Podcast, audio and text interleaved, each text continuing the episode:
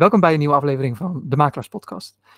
Vandaag hebben we een bijzondere aflevering, want het gaat over het financieren van vastgoed in Nederland. Op aanraden van Tom Berkhout heb ik vandaag de gast Philip Zwart. En wie is Philip Zwart? Hij is Executive Director Debt and Structured Finance bij CBRE, CBRE. Um, en daarnaast heeft hij ook, uh, is hij ook fellow bij Nijrode Universiteit, waar hij uh, ja, meerdere lessen geeft uh, binnen dit onderwerp. Goedemiddag, Philip. Goedemiddag, Jim. Ik had je hier van tevoren al, uh, zojuist al gemeld. De luisteraars weten het nog niet. Maar de eerste vraag verander ik vandaag. Want Tom raadde aan om het uh, te vragen. Wat doet de staatsleningrente momenteel? Wat denk je zelf, Jim, uh, vandaag de dag? Wat zou de, het Nederlandse staatspapier doen? Om eerlijk te zijn, je hebt het me zojuist al verteld, was het wat hoger dan ik had verwacht. Ik had gedacht dat het rond ja, misschien de 1% zou zijn. Maar je vertelde dat het hoger was. Ja, het is 2,6 procent. Dus de Nederlandse staat leent nu tegen 2,6 procent. En daar krijgen ze een tienjarige lening voor. Dus dat is uh, inderdaad uh, ja, de rente vandaag de dag risicovrij. Wat je kunt krijgen als je in Nederlands staatspapier gaat. Nou, daar zullen we het uh, dadelijk nog wel ietsje meer over hebben als we het over ehm, ja, vastgoed en dergelijke hebben en het financieren ervan. Ehm, om dan met mijn echte officiële vraag, zoals altijd te beginnen is, hoe ben je in de vastgoed terechtgekomen? Ja, dat is wel een goeie. Ik, ben, uh, ik heb ooit economie gestudeerd in Groningen, bedrijfseconomie. En toen ben ik bij een bank gaan werken. Dat heette in die tijd, had je de SNS-bank. Dat heb ik twee jaar gedaan. En toen ben ik naar ING gegaan. Daar heb ik bijna 24 jaar gewerkt. Waarvan de laatste 10 jaar uh, in het vastgoed. Bij ING Real Estate Finance. Dus dat is echt het financieren van uh, commercieel vastgoed. Daar was ik verantwoordelijk voor uh, kantoor Amsterdam. Hartstikke leuke functie werkte ik met 30, 35 mensen de hele dag aan, uh, uh, of, ja, met vastgoedbeleggers, vastgoedontwikkelaars. En die hadden natuurlijk geld nodig. En uh, dat probeerden wij als ING zeg maar, te verstrekken. Hoe ik daar terecht ben gekomen is eigenlijk ja, een beetje via talentenklasje van ING. Zo werkte dat destijds. Ooit begonnen als trainee. Toen accountmanager zakelijk. Toen bij ING Lies gaan werken. Toen bij ING Carlies gaan werken. Toen werd ik regeldirecteur. En toen ben ik uh, uh, terechtgekomen in, in het vastgoedwereldje van ING Real Estate Finance. En dat was eigenlijk toeval, want ik kon kiezen tussen twee takken van sport. Ik kon directeur private banking worden voor ING of directeur ING Real Estate Finance. En ik heb voor het laatst gekozen. Ehm, ik weet eigenlijk niet waarom. Ik, ik denk dat ik allebei nog steeds heel erg leuk vind. Um, zowel de private banking kant als de vastgoedkant. Het heeft ook heel veel overlaps met elkaar. Wat uh, partijen die uh, ja, uh, een beetje vermogend zijn, die hebben hun vermogen vaak ook zitten in vastgoed. En partijen die vermogend zijn, hebben vaak ook wel geld zitten in, in beleggingen. Dus het is een beetje bij toeval. En ik was denk ik 6, 37 toen ik in die wereld terecht ben gekomen. en ik zit er nog steeds in, dus dat betekent een kleine 20 jaar inmiddels. Wat na ING, toen was ik een jaar of 48, ben ik bij CBRE gaan werken. Dat is een hele grote internationale vastgoedadviseur. Eigenlijk het grootste bedrijf ter wereld op het vlak van het geven van vastgoedadvies. In de meest brede zin van het woord. En uh, wij adviseren zeg maar over aan- en verkopen, maar bijvoorbeeld ook over aan- en verhuren. Of als jij een, uh, een project wilt ontwikkelen, daar hebben wij uh, ontwikkelaars. Of je wil dingen doorrekenen, daar hebben we mensen voor. Maar we hebben ook mensen om jouw properties, zeg maar je, je assets te managen. We hebben zelf een eigen tak voor sport, dat heet dan investment management, die openlegt in vastgoed. En ik doe dan de tak Debt and Structured Finance. Nou, dat is allemaal heel Engels, maar het komt er hier in feite op neer dat ik zeg maar bedrijven, beleggers of ontwikkelaars adviseer over, ja, waar moet ik nou mijn geld vandaan halen? Als ik een project wil financieren, of als ik mijn kantorenportefeuille wil financieren, of als ik een ja, een woningportefeuille wil kopen, hoe financier ik dat? dat? Dat is wat ik doe met mijn team. En uh, dat breiden we vandaag de dag een beetje uit met uh, ja, ook een beetje mezzanine-achtige financieringen. En als je eigen geld nodig hebt en je hebt dat niet, dan weten we daar ook wel partijen voor. Dus eigenlijk de hele structurering rondom de financiën, zeg maar, met betrekking tot een beleggingstransactie of een ontwikkeltransactie. Uh, dat doen wij zeg maar vanuit CB en dat doen we vanuit Amsterdam. En ja, dat is eigenlijk heel erg leuk om te doen, Jim. Dat is een beetje kort wat ik doe. Dankjewel. Er zijn al meerdere dingen die je hebt genoemd waar ik op in wil. Maar ik wil nog één ja, persoonlijke vraag stellen. Wat je merkt bij de meeste mensen die in een bepaald vak zitten, is dat ze na drie tot vijf jaar, misschien ietsje langer, wel het gevoel hebben van ik heb het gezien. Ik, ik heb een soort de basis onder de knie. Maar het zijn de mensen die echt langer doorgaan, die een soort steeds nieuwsgieriger worden naarmate ze langer doorgaan, omdat ze steeds meer dingetjes ontdekken. Je bent nu al aardig wat jaren actief in, ja, in deze sector, in deze niche. wat is het dat je nu zo trekt, of nu zo nog nu nog zo interesseert uh, in het werk wat je doet? Nou, het leukste is eigenlijk, toen ik bij ING werkte, dacht ik van, er is eigenlijk maar één bank ter wereld en dat is de ING. En wat blijkt, uh, er zijn heel veel andere banken, en dat, dat zijn Nederlandse banken, maar het zijn natuurlijk ook buitenlandse banken, die uh, vastgoed financieren. Dat is vreselijk leuk. En uh, wat, wat ik, een dag als vandaag, ik, uh, ik help een ontwikkelaar die uh, is bezig met een heel mooi project te ontwikkelen in Amsterdam Zuid, een kantoorproject. Maar die heeft eigenlijk onvoldoende geld. En wij zijn nu bezig met een werkkapitaalfinanciering voor deze ontwikkelaar. En dat doen wij met Belgisch geld. En dat geld komt dan weer bij vermogende Belgische families vandaan, die dat eigenlijk op een hele leuke manier kunnen doen. Dus wat ik eigenlijk elke dag wil merken, is dat er ja, naast die standaard bankaire financiering, heb je heel veel alternatieve vormen van financieren. En dat kan zijn bij Belgische families, maar we halen het ook uh, bij uh, families uit de UK, uit, uh, uit Engeland vandaan. Dus dat is zo leuk eigenlijk aan mijn vak, dat het zich het, ontwikkelt zich gewoon heel erg sterk. Dus had je in het verleden zeg maar, alleen maar die Nederlandse banken die die Nederlandse bank eh, of die Nederlandse klant kon helpen. Ja, nu heb je een waaier aan, aan, aan buitenlandse partijen, aan um, family offices, die zeg maar die Nederlandse ontwikkelaar, die Nederlandse belegger wil uh, helpen. Maar ik, ik, help ook pensioenfondsen. Dus die pensioenfondsen die, die willen voor 400, 500 miljoen investeren, bijvoorbeeld in woningen of in zorg of whatever. En die hebben dan weer een rekening courantfaciliteit nodig. En daarin kunnen wij ze ook helpen. En dat, dus, dus die hele financiële structurering, dat, dat vind ik heel erg leuk om te doen. Dat is wat mij heel erg trekt binnen mijn uh, sector. En ik doe dat eigenlijk met hele leuke klanten, die ik al jaren ken of eigenlijk net heb leren kennen. Uh, en alles wat daartussen zit. En ik doe dat met hele leuke collega's. Dat zijn de, de mensen die bij mij op kantoor werken, het zijn overwegend jonge mensen, een beetje jouw leeftijd, eh, Jim. Uh, die uh, of economie of iets met finance uh, hebben gestudeerd, maar in ieder geval leuk kunnen cijferen. Die dat internationale aspect heel erg leuk vinden.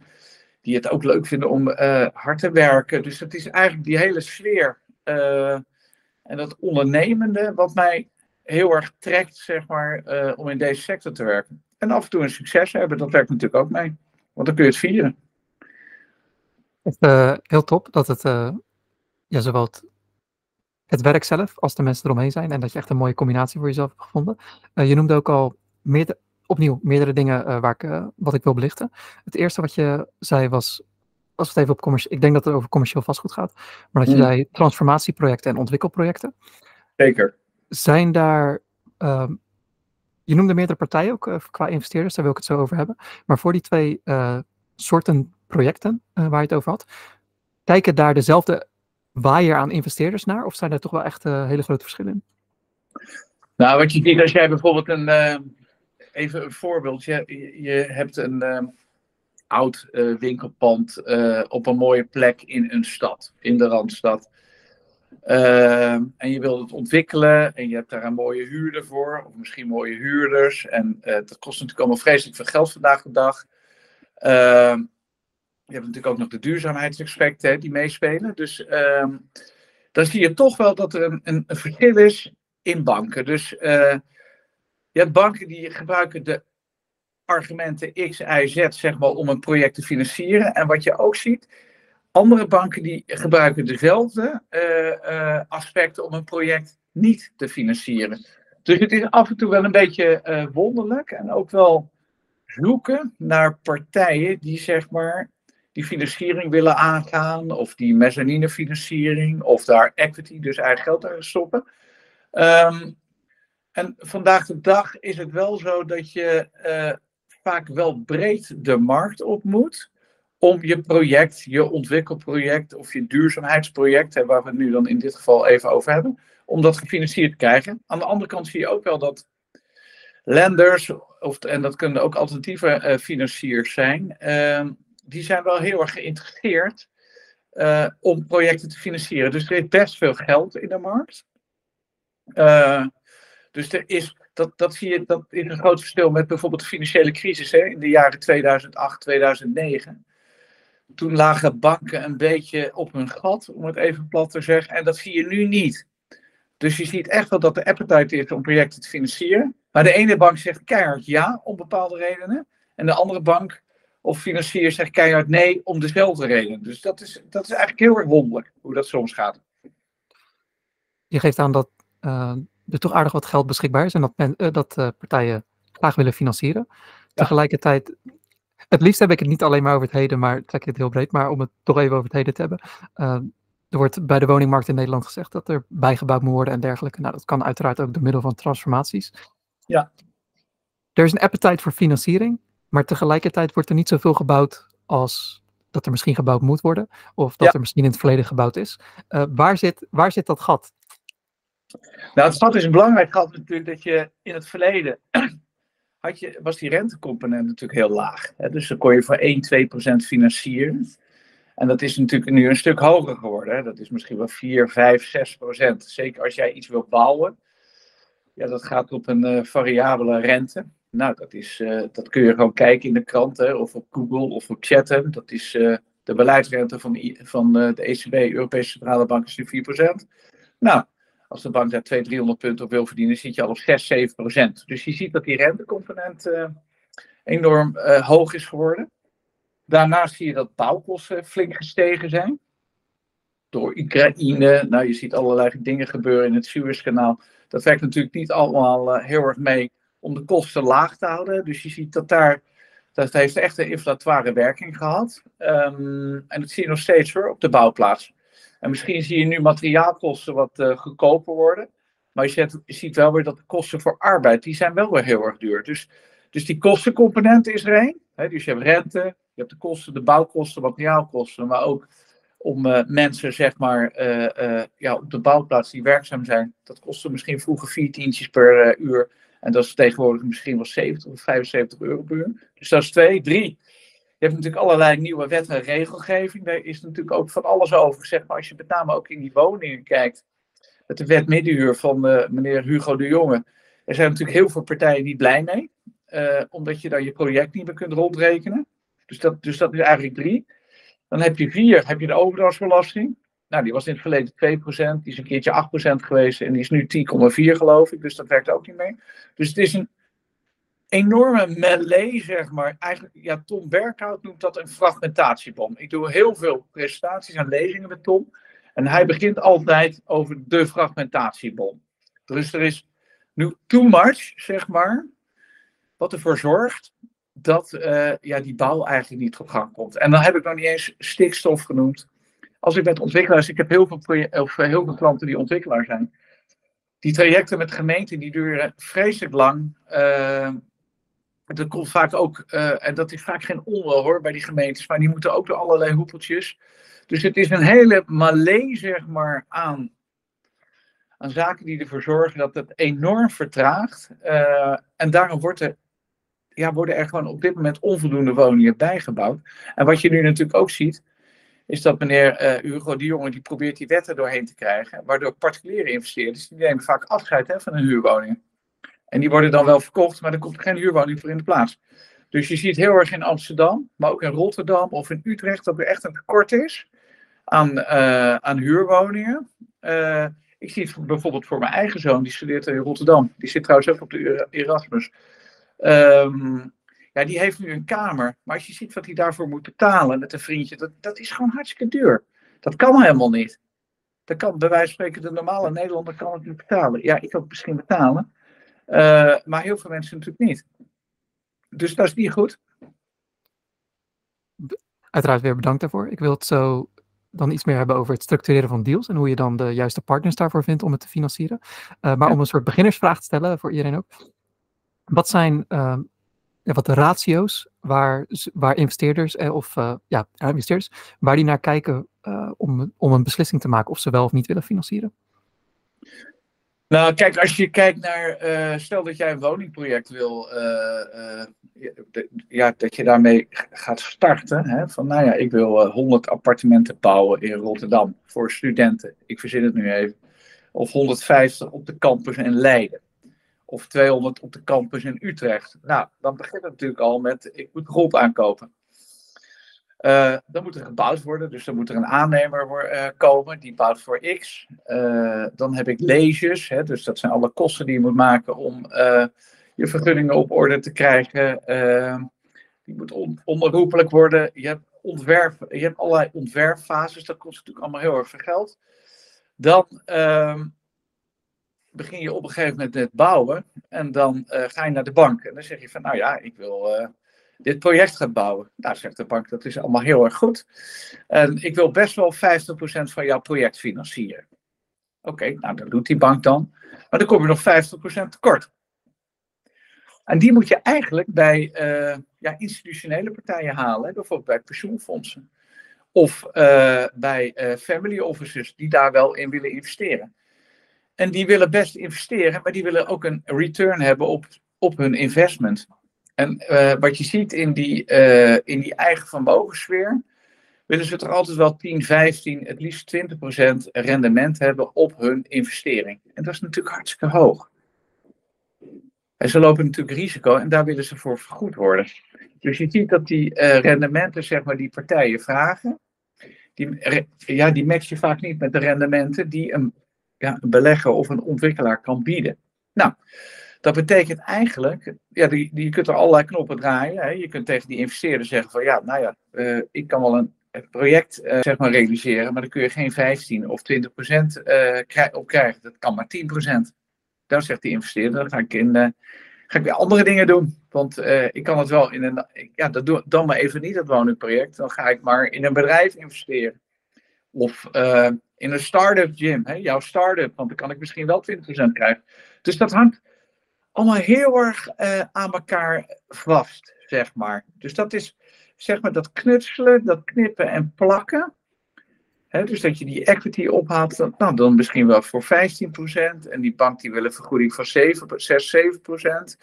En die aannemer die uh, wil niet bouwen voor 100, maar misschien voor 90. Hè, dus dat je die kosten wat drukt. Dat zorgt er uiteindelijk voor dat je dat project wel van de grond krijgt. En de overheid of de gemeente die zegt bijvoorbeeld van nou, ik wil voor die grond, nou had ik in het verleden misschien 1 eh, miljoen gewild, maar nu 800.000. Dus die knijpt ook een beetje in de prijs. En als je bijvoorbeeld naar Amsterdam kijkt, heb je nog te maken ook met erfpacht. En die gemeente heeft natuurlijk ook die erfpacht nodig, want die moet natuurlijk alle bruggen en kaders uh, verduurzamen in de stad. Dus die heeft dat geld ook allemaal nodig. Dus iedereen zou een beetje, denk ik, water bij de wijn moeten doen om die projecten voor elkaar te krijgen. Dus dat betekent dat die rendementen, uh, uh, die lopen gewoon terug. En dat betekent dat, uh, dat zie je met name bij, bij buitenlands geld ook, dat die zeggen van oké, rendementen lopen terug, misschien moet ik mijn geld wel in het buitenland stoppen. Of dat zie je ook bij heel veel particuliere investeerders, die zeggen van oké, als ik in Nederland niet kan verdienen, dan ga ik naar het buitenland.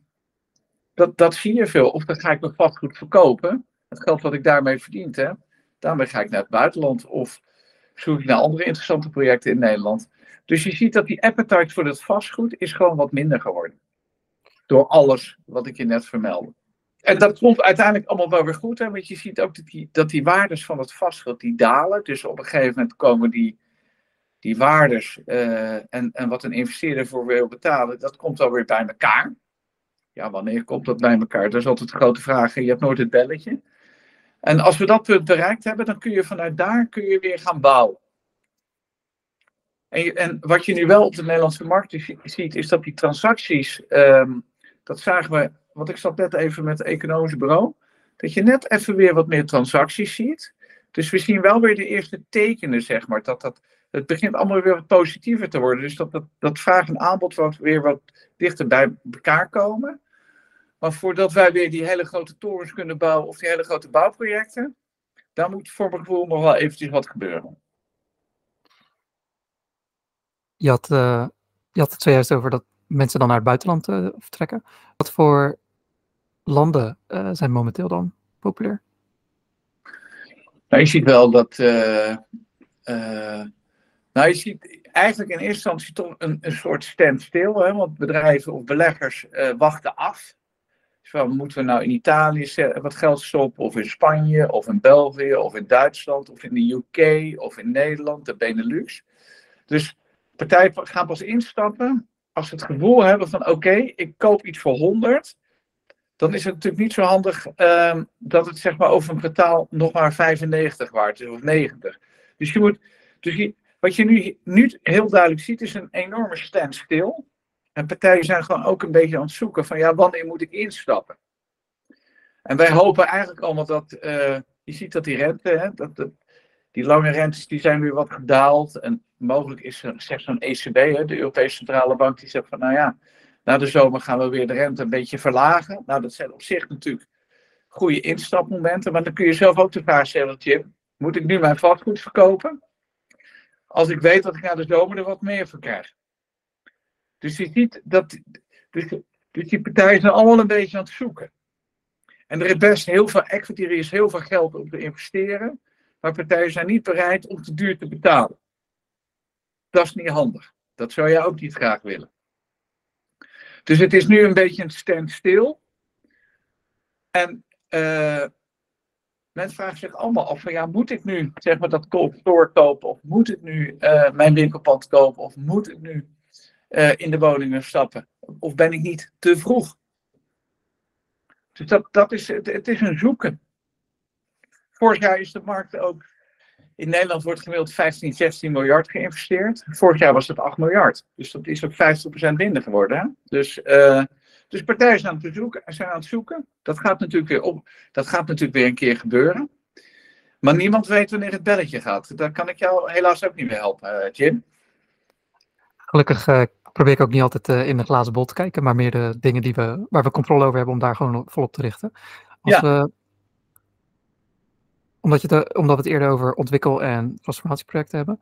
Bij transformatie probeer je natuurlijk uh, waarde te vermeerderen. Ja. Van iets wat ja, momenteel niet de waarde heeft, of misschien zelfs waardeloos is, naar iets wat wel waarde heeft.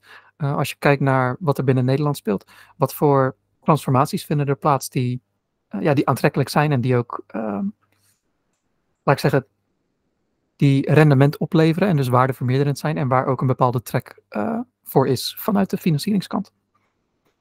Nou, het voorbeeld is wel leuk. Dat, um, ik zat vandaag met een partij die kunnen een kantoor ontwikkelen namens een pensioenfonds. En dat kantoor, dat is nu gewoon een heel oud kantoor. Het is echt een, verschrikkelijk lelijk kantoor. Maar het, is, uh, het ligt op een fantastische plek. En uh, ik meen dat het 20.000 vierkante meter is. Dus dat is wel een, een fors kantoor. Um, en wat je ziet is dat er heel veel vraag is door gebruikers naar kantoren die duurzaam zijn. Uh, en daar willen ze ook voor betalen, want dan is de energierekening natuurlijk laag. Dus wat, wat zie je hier gebeuren is dat, uh, en gemeentes willen dat ook faciliteren, dat uh, er gaat flink geïnvesteerd worden in dat lelijke oude kantoor nu. En de verwachting is dat, dat daar flinke huurprijzen voor betaald gaan worden. En dan heb ik het misschien wel over. Het is over zo'n Zuidlands kantoor, niet helemaal aan de Zuidlands, maar wel een beetje. Het is ook een beetje hoe je kijkt. Maar dan kun je flinke huurprijs realiseren. En dan wordt die belegging, die uh, gaat dan ook, en die investering gaat dan ook interessant worden. En uh, dit doet deze partij dan voor het pensioenfonds. En het pensioenfonds zegt van joh, regel dat voor mij. En dan heb je over één tot twee jaar heb je daar een fantastisch kantoor. En er zitten hopelijk één of twee fantastische huurders in. En dan draai je gewoon een uitstekend rendement. Dat, dat is wat wij zien. En daar is nog steeds appetite voor, absoluut. En stel iemand komt bij, klopt bij jou aan En het, kan voor ontwikkel- of transformatieproject zijn. het kan in de woningkant of in de commerciële kant zijn. Die persoon heeft, zegt zojuist, ik heb bij de traditionele banken in Nederland al aangeklopt en die hebben, hebben het afgewezen. Van jouw kant, wat voor partijen zou je als volgende aankloppen? En ja, hoe zou je zo'n deal proberen te structureren? Kan je een soort van case study voor me doen? Ja hoor. Um, wij zijn nu uh, bezig bijvoorbeeld met een project, uh, is een woningbouwproject, best een groot project. Um, en dan zie je dat een Nederlandse bank die wil het best financieren, maar tot een bepaald niveau. Dus het is een project van ongeveer give and take 80 miljoen. En een Nederlandse bank zou er 50 miljoen op willen financieren. Maar goed, dan kom ik nog 30 miljoen tekort. En dat heeft die partij niet. Dus wat hebben wij gedaan? We hebben daar een mezzanine-financiering op geplakt. dus dat is een beetje. Dat, dat is geen equity, dus geen eigen vermogen. Um, maar dat is een beetje wat ertussen ligt. Hè? Dus je hebt een senior loan, zoals ze dat noemen, met een eerste hypotheek. Dat is dan de Nederlandse bank die dat faciliteert. Dan komt een mezzanine-verstrekker. Die doet in dit geval 15 tot 17,5 miljoen op die lening. Dus je haalt echt wel heel erg veel geld op. Nee, in totaal werd er 62,5 miljoen euro opgehaald. Um, uh, dus je hebt 50 miljoen uh, debt, dat noemen we dan even de Nederlandse bank, die mezzanine financiert. Die doet dan, um, deden ze volgens mij 15 miljoen. Ik ken even, even los van de getallen, maar die doet dan een tussenstuk. En die vraagt daar dan een tweede hypotheek voor. Dus die wil een tweede hypotheek. Uh, en zo krijg je zo'n project dus voor elkaar. En het grappige is, of het aardige is, dat je in die, um, uh, in die financiering van die mezzanine financiering, die is natuurlijk relatief duur. Dus daar betaal je wel 10% plus voor. Maar uh, het project kan nog steeds uit. En wat zo'n mezzanine financier ook doet, is dat ze de rente, die financiert ze mee in het project. Want je hebt natuurlijk, als jij gaat bouwen, een project, je gaat woningen bouwen en in de plint heb je dan retail, hè, in dit geval een stukje horeca en de OBA komt erin, dat is de Openbare Bibliotheek van Amsterdam. Dus het wordt, je krijgt ook nog een maatschappelijke enkel, en, engel. Uh, ja, dat, uh, uh, ja, die huren die zitten natuurlijk niet meteen in. Dus je kunt de rente niet vanaf nul betalen. Dus die rente wordt meegefinancierd in dat project. En uiteindelijk krijg je dus een heel project, uh, krijg je gewoon ja, gefinancierd door een Nederlandse bank, door een financier met een tweede hypotheek, dat noemen we dan de mezzanine. En de partij zeg maar, die daar geld is op zelf, dat zijn dan de equity partijen. Dat is een family office in dit geval. Dus, je, dus op die manier krijg je dat project rond. En dit is dan een wat groter project, maar dat kan natuurlijk ook met kleinere projecten. Dus zo proberen wij te knippen en te plakken. Is de eerste partij waar je altijd op afstapt een Nederlandse bank? Nou, wel met een bouw vaak. Hè? Met een bouwfinanciering. Dat Nederlandse banken die willen graag de bouw financieren. Uh, zeker als je projecten het rondrekenen. Uh, en dat rondrekenen komt nu natuurlijk een beetje in gevaar. Want je ziet nu dat die regelgeving, die uh, wordt natuurlijk allemaal wat strikter. En dat betekent ook dat je minder huur kunt vragen. Dus dat rondrekenen wordt wat lastiger. Laat staan als jij een, ja, een, een, een, een, bijvoorbeeld een bestaand kantoor wil omkatten naar nieuwbouwwoningen. Dan moet je echt dat, ook omdat je die duurzaamheid, dat, dat kost natuurlijk allemaal heel veel geld. Uh, en als je dan je rendement niet kunt halen uit je huren, dat zorgt er vaak voor dat die, dat die projecten niet doorgaan. Hè, dus wij, we komen vaak in eerste instantie bij Nederlandse banken terecht, want die zijn het goedkoopst in de financiering. Uh, er zijn ook wel een paar buitenlandse banken hoor, die dat doen. Maar je hebt een mandje zeg maar, van vijf tot acht banken die dit soort projecten willen financieren. Op 50, 60 procent van de kosten. Nou, als je die hebt, dan is dat lekker. Willen die banken niet, dan heb je wel andere banken die het ook willen financieren. Tot misschien wel 70%, misschien wel 75%, maar die zijn een stuk duurder. En dat moet allemaal uit het project kunnen. En als jij een Nederlandse bank hebt die tot 50% wil, dan kom je dus nog 50% tekort. Dat kun je dan vaak weer met een optoppingje doen met een mezzanine financiering. Dus je hebt, je hebt wel allerlei partijen die daar omheen gaan. Ook wel family officers. Dus je kunt al knippen en plakken kun je zo'n project bij elkaar knippen en plakken. Maar de goedkoopste oplossing vaak is wel die Nederlandse bank. En daar heb je ook wel weer differentiaties in. Want de ene bank is wat goedkoper dan de ander. Uh, Maar het beste is toch om bij die Nederlandse bank te beginnen of bij die enkele buitenlandse bank. En geldt dat ook voor transformatieprojecten, omdat je het zojuist had over bouw? Ja, transformatie idem, ja. ja. Okay. En als je, uh, stel, stel, er is een deel gefinancierd door, of wordt gefinancierd door een, door een Nederlandse bank of een van die andere banken die je noemde. Uh, de volgende domino om het, om het plaatje compleet te gaan maken, uh, zou er dan family offices zijn? Of, of heb je een ander volgorde waar je soort langs gaat? Nou, de, de volgende tak is dan bijvoorbeeld een mezzanine financier of een debt fund. Die heb je ook. Je hebt allerlei debt funds. Maar die zitten vaak in de UK, in, de, in het Verenigd Koninkrijk. En die, uh, ja, die doen ook vaak mezzanine financieringen. Maar die kunnen ook wel uh, vaak wat meer risico aan. Daar betaal je ook voor. Hè? Dus dan ben je vaak al wel 8, 9 procent kwijt. En dan moet je uiteindelijk moet het natuurlijk allemaal wel betaald kunnen worden. En moet het ook uit het rendement kunnen. Dus dat is, daarom is die rendementsvraag altijd zo belangrijk. Uh, maar die debt funds die kunnen uh, zeker ook financieren. Uh, die zijn vaak wat duurder. Die gaan vaak wel wat verder dan Nederlandse banken. En bovenop zeg de financiering van zo'n Nederlandse bank kun je ook een mezzanine financiering verstrekken van zo'n debt fund of van zo'n family office. Dat is wat je vaak ziet. Ik had je van tevoren natuurlijk verteld uh, dat dit de makelaarspodcast is en dat het erom gaat eh, voor mij om een meerwaarde binnen de makelaardij uh, op te leveren. we hebben het nu heel veel over de financiële, financiële kant gehad. En er zijn natuurlijk commerciële makelaars of bedrijfsmatige makelaars die veel met dergelijke dingen te maken hebben. Ook aan de woningkant heb je bijvoorbeeld nieuwbouwmakelaars die zich daarin specialiseren. van, vanuit jouw oogpunt en jouw ervaring, heb jij een bepaald advies richting makelaars hoe ze zich hoe ze een, een, nog grotere waarde kunnen leveren aan klanten die transformeren of willen of iets willen bouwen? Ja, ik denk dat, uh, kijk, de makelaar weet natuurlijk bij uitstek wat, uh, wat interessant is om, om te verhuren, hè? dus het verhuurproduct. Maar ook wat interessant is om te verkopen. Dus zeg maar, er worden natuurlijk ook heel veel woningen, bij wijze van spreken, ontwikkeld. En die worden dan individueel verkocht. Dat zijn appartementencomplexen. En daar kan de makelaar natuurlijk heel erg goed bij helpen. Want die heeft natuurlijk een enorm gevoel uh, uh, bij die markt. Hè? Wat, wat, wat in trek is of, of wat niet uh, in trek is. Dat merken wij ook. Ik bedoel, wij, wij helpen ontwikkelaars met hun financieringen. Maar wij helpen natuurlijk ontwikkelaars ook met het verkopen van hun product. En daar hebben wij zeg maar onze woningmakelaars voor. Maar daar hebben we ook onze commerciële makelaars voor die het uh, uh, verkopen zeg maar, aan institutionele partijen of aan buitenlandse partijen. Dus daar, ligt natuurlijk een hele belangrijke.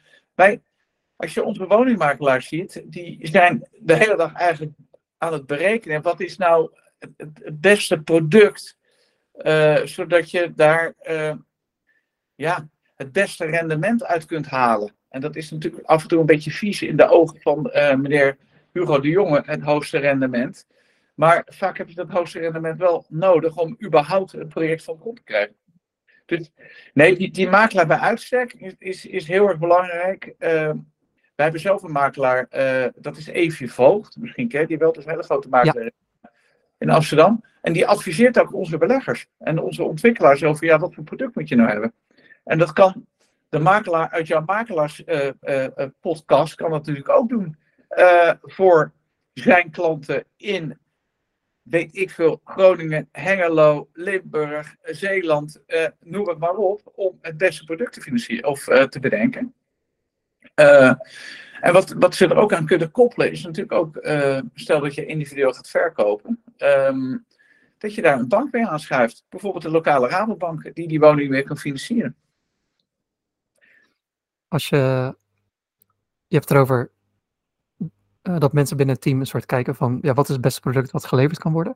Naar wat voor soort bronnen of voor soort informatie kijken ze dan uh, om een conclusie te trekken? Nou, dat is natuurlijk heel veel uh, onze ervaring, want wij verkopen natuurlijk heel veel. dus wij weten wel waar de markt behoefte aan heeft. is dat een eenkamer appartement of een tweekamer appartement? Is dat 50 vierkante meter? Is dat 70 of 100? En daar dan weer een mix in. Moet altijd een mix zijn tussen sociaal, midden en, um, vrije sectorhuur. Vrije sectorhuur kun je natuurlijk wat meer aan verdienen dan sociaal. Uh, dus dat, dat, is een, dat is een heel palet, zeg maar, waar mensen naar kijken. weinig binnenruimte, veel binnenruimte. Uh, probeer je het ehm, eh, in de middenuur, hoe moet zo'n project er dan uitzien als ik het wil verkopen. Dus dat, dat is heel veel ervaring. Dat zijn heel veel data die wij hebben als, als uh, vastgoedclub, natuurlijk als Seabury. En daar zijn wij, denk ik, maar dat, dat, kijk, wij zijn daar, daar hebben wij natuurlijk heel veel kennis en kunde in. Zeker die data. Wij weten gewoon heel erg veel. Maar als jij lokaal bent in Hilversum of je bent lokaal in Hengelo, dan heb je als makelaar ook lokaal die kennis. En die moet je natuurlijk uh, zien te koppelen aan zo'n investeerder en dan samen optrekken. Dat zou mijn advies zijn. En dat is nog steeds het werk ook. Als, uh, als we een beetje langzaam gaan afsluiten. Uh, met al jouw ervaring, als je een startend makelaar of startend vastgoedadviseur of iemand die zich meer in, in zeg maar de de dingen die jij doet, de financieringen en dergelijke en structureren daarvan, uh, daarin wil verdiepen. Wat zou jouw advies voor die persoon zijn? Hoe kan die het beste beginnen? Nou, je ziet natuurlijk best veel partijen die, uh, zeker uh, oud-bankiers, die zijn op een gegeven moment het bankiersleven moe. En dan denken ze van, ik ga ook debt advisor worden. Ja, wat, wat belangrijk is, is dat, dat je toch je klant heel goed kan adviseren. Dat, het is niet alleen die financiering, want de financiering is natuurlijk heel erg gekoppeld aan het product. Dus ik zou heel erg die link zoeken met het product, met het kantoor of de winkel of uh, het winkelcentrum. En daar moet je gewoon heel erg veel over weten, zodat je ook goed kunt adviseren over die financiering. Dus die financiering is eigenlijk maar één aspectje van het totaal. En ik denk dat je, als je een hele goede debt advisor wil zijn, dan moet je eigenlijk de hele breedte uh, kunnen adviseren. En, um, en dus ik zou vriendjes en vriendinnetjes erbij halen die daar ook verstand van hebben. Dat, dat zou ik zeggen. Zo. Als je hebt over verstand over de, de breedte, aan wat voor dingen moet ik dan denken naast de financiering? Ja, wat ik zeg. Dus als jij een, uh, jouw klant wil adviseren over uh, een, de financiering van een vastgoedproject, dan moet je ook iets weten over ja, het product zelf. Ja, moet het een één of twee kamer appartement zijn? En uh, als jij een beetje. Kijk, die wet en regelgeving die verandert ook zo snel. Dat meneer De Jonge die zegt nu van bij nieuwbouwprojecten mag je 5 of 10 procent extra huur vragen in de middenuur. Nou, dat was vorig jaar was dat niet zo. Maar het is wel handig als je dat weet, ook als financieel adviseur, dat dat nu wel zo is. Dus je moet. Ik denk dat je misschien ook wel keuzes moet uh, maken. Van, je kunt namelijk ook niet alles weten. Uh, dus misschien moet je wel al, alleen maar richten op die woningen of die woningontwikkelaar. Maar je hebt natuurlijk ook uh, financieel adviseurs die kunnen zich richten op de logistiek. Dus, je, dus ik denk dat specialisatie niet verkeerd is. Dat zie ik ook in mijn eigen team. Wij hebben zeven mensen rondlopen. De ene die is helemaal gespecialiseerd in die kleinere leningen. Ook alternatieve leningen vanuit family offices. Maar we hebben ook mensen die zijn weer helemaal geïnteresseerd in dat equity, in het eigen vermogenverhaal. En we hebben mensen die zijn geïnteresseerd in, of gespecialiseerd in de grote institutionele partijen. Dat is weer heel anders. Ik zit met name in de vermogende particulier. Is weer een hele andere sector dan de vermogende particulier. Dus je hebt, je hebt heel veel specialisaties eigenlijk. En wij kunnen gebruik maken van het grote CBRE-kanaal met alle data. daar kan de financieel adviseur in Hengelo geen gebruik van maken. Dus ik zou me ik zou me richten op, op één ding en dat vreselijk goed doen. En dan ook specifiek voor jouw regio en specifiek voor jouw klanten. Zo zou ik het doen. Top, Filip. Uh, bedankt voor dit advies. Daarmee hebben we ook het cirkeltje rondgemaakt. Aan het begin gaf je aan wat uh, soorten factoren waren die invloed hadden op uh, beleggingen. En ik denk dat je dat nu heel goed hebt benoemd ehm, door middel van specialisatie. Voordat ik mijn laatste vraag stel, oh. had, ik ook, had ik ook gezien dat je een boek, een basisboek, vastgoed financieringen met Tom Berkhout had gemaakt. Daar heb ik ook al grotendeels doorgelezen al ter voorbereiding op dit gesprek. Uh, oh, dus daar zal ik, een link, zal ik een link naar plaatsen voor uh, mensen die meer over het onderwerp willen weten. Uh, ja. En dan nu mijn, mijn, laatste vraag. Hoe zouden mensen het beste contact met jou en of CBR, CBR, CBRE op kunnen nemen? Ja, via mijn LinkedIn, denk ik. Hè? Philip Zwart, LinkedIn. ze kunnen mij altijd bellen voor een keertje klank of een keer advies. En via LinkedIn ben ik gewoon te bereiken. En dan kun je mij een e-mailtje sturen of een mailtje sturen. Of een berichtje sturen is dat, hè? Ja. En dan, dan krijg je altijd antwoord. Is goed. Ik zal ervoor zorgen dat die links in de omschrijving staan, zodat het voor iedereen uh, heel erg makkelijk is. En daarmee ja. wil ik je hartelijk bedanken voor je tijd, Filip. Dankjewel. Nou, leuk. Graag gedaan, Jim. En op naar de volgende podcast, zou ik zeggen. Ja, en kijkers en luisteraars. Tot de volgende keer.